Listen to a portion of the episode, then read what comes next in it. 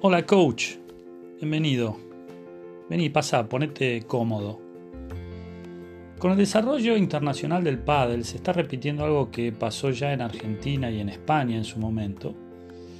Vuelve a ponerse de manifiesto la estrecha relación que puede haber entre el pádel y el tenis. Y por qué no decirlo, vuelve a haber cierta rivalidad en algunos lugares en el mundo.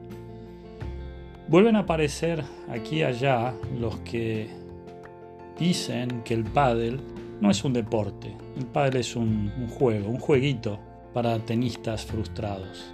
A esos que lanzan este tipo de afirmaciones sobre nuestro querido deporte, yo quiero responderles categóricamente que tienen toda la razón del mundo. Yo en realidad soy un ejemplo, soy un tenista frustrado.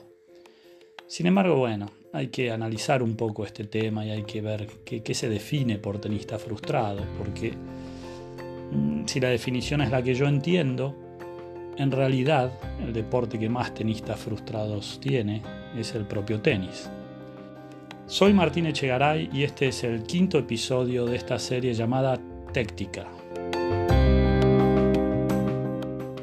De tenistas frustrados en el pádel y de algunas otras frustraciones en el pádel, ya escribí en un artículo que publiqué en LinkedIn o LinkedIn, como prefiera llamarlo, y que también está en mi blog, en la web del proyecto ELIS.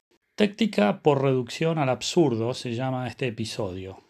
Quiero demostrarles con un par de ejemplos que si no aplicamos algún tipo de razonamiento o proceso como el que yo les he propuesto con, esta idea que yo llamo téctica en estos cuatro episodios que han pasado, es factible que terminemos con soluciones erróneas, ejercicios, actividades, diseños o incluso reglas que digamos podrían estar mejor. Y hablando del tenis como lo hice en la introducción, ahí tenemos un buen ejemplo. Yo lo llamo la amenaza de una letra. ¿Por qué? Porque hemos tendido siempre a adoptar, con no, adoptar, recursos del tenis en lugar de adaptar, con A. Evidentemente el tenis es una gran fuente de recursos para nosotros los entrenadores de pádel. Eso es innegable. Pero hay que adaptarlos y no adoptarlos, esos recursos. Entre paréntesis, la otra gran fuente de recursos para nosotros los técnicos de pádel creo que es la educación física. Evidentemente, desde la educación física habrá que adaptar esas actividades, esos recursos para nuestro trabajo diario. Eso en el caso de la educación física parece obvio. En el caso del tenis también hay que hacerlo, hay que adaptarlo. Yo creo que son las dos grandes fuentes que podemos tener, al menos yo las he usado como mis dos principales fuentes de recursos. Voy a usar esto del tenis y de las reglas para mi primer ejemplo de esta demostración por el absurdo de que es necesario seguir un proceso, el que ustedes quieran. Yo uso el que les comento, pero ustedes pueden usar cualquiera. La recomendación principal, ya les digo, es ir a la base, ir a las fuentes. Hace algunas temporadas el World del Tour decidió incluir el punto de oro en los partidos. ¿Recuerdan? Y el punto de oro pasó a estar en el centro de los comentarios, si bien en realidad siempre estuvo en el reglamento, de manera idéntica al reglamento de tenis. Simplemente no lo usábamos, pero estaba en el reglamento. Por cierto, les dejo una inquietud. ¿Cuál es la única diferencia entre las opciones de puntuación que tenemos en el pádel con respecto a las que tienen en el tenis? Ahí se los dejo.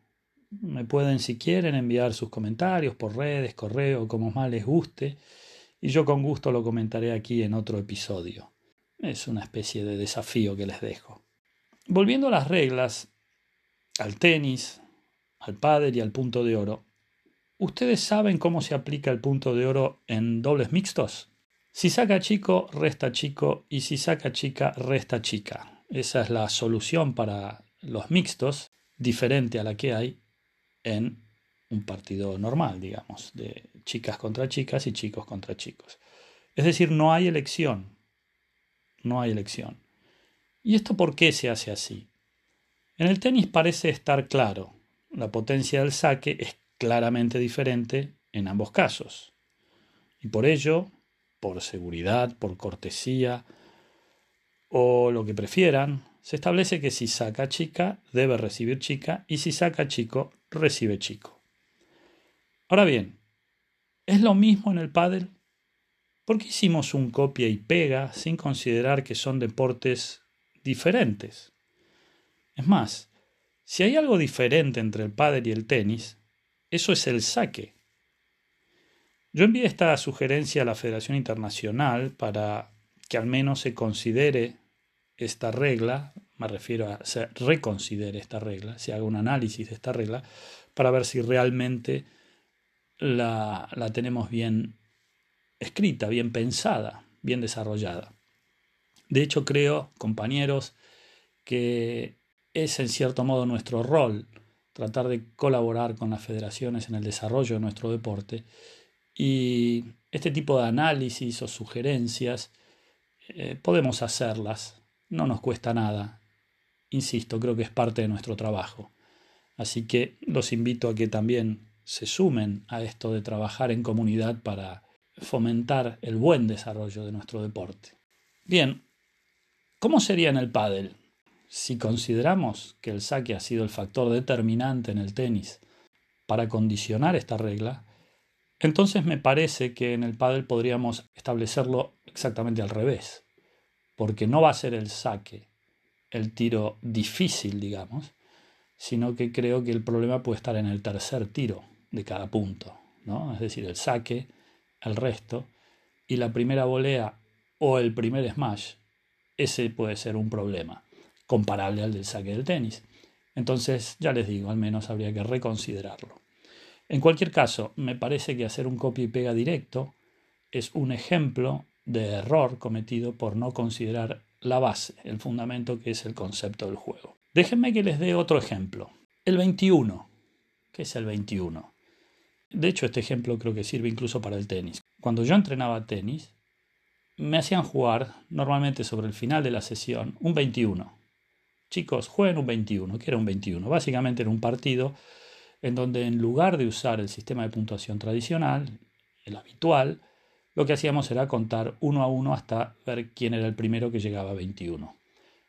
Eh, lo he visto en Paddle también, de hecho yo lo he usado en Paddle también, eh, como un recurso, una competición, un ejercicio competitivo donde eh, la puntuación es esta, se usa la puntuación uno a uno hasta 21, como si fueran goles, digamos.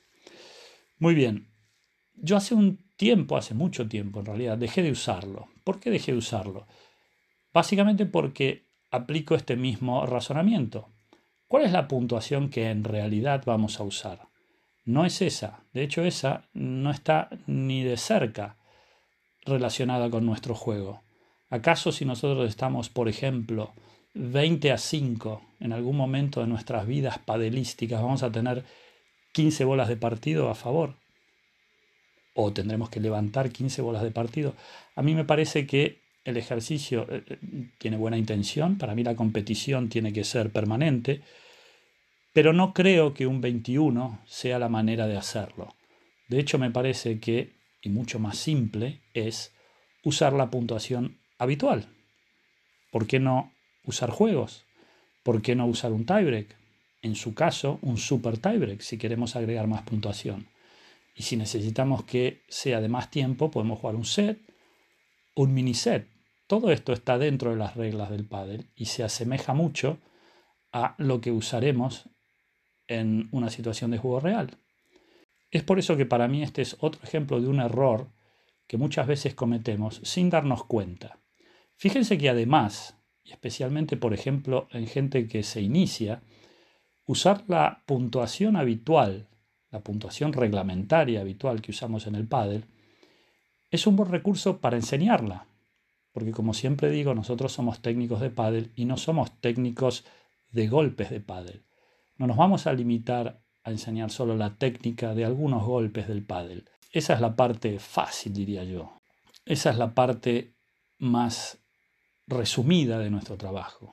Siempre digo que un buen técnico de pádel lo que enseña es todo el deporte con mayúsculas, la globalidad del deporte. Y el sistema de puntuación es parte del juego, con lo cual hay que enseñarlo. Y como estos, hay muchos ejemplos en aspectos tácticos, en aspectos técnicos, en aspectos físicos, en las reglas, incluso creo yo en el diseño de algunos implementos. Me parece que nos olvidamos de los fundamentos del deporte.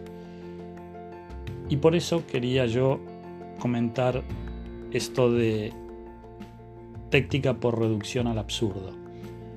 Seguramente ustedes tendrán muchos otros ejemplos, incluso mejores que los que yo les doy, pero que representan esta necesidad que creo debemos considerar para que nuestro trabajo final en campo sea el adecuado. A partir de aquí, con este mismo enfoque, yo voy a tratar de traerles propuestas, episodio tras episodio, para compartir con ustedes algo de mi experiencia en esto de ser técnico de pádel. Hasta luego, coach.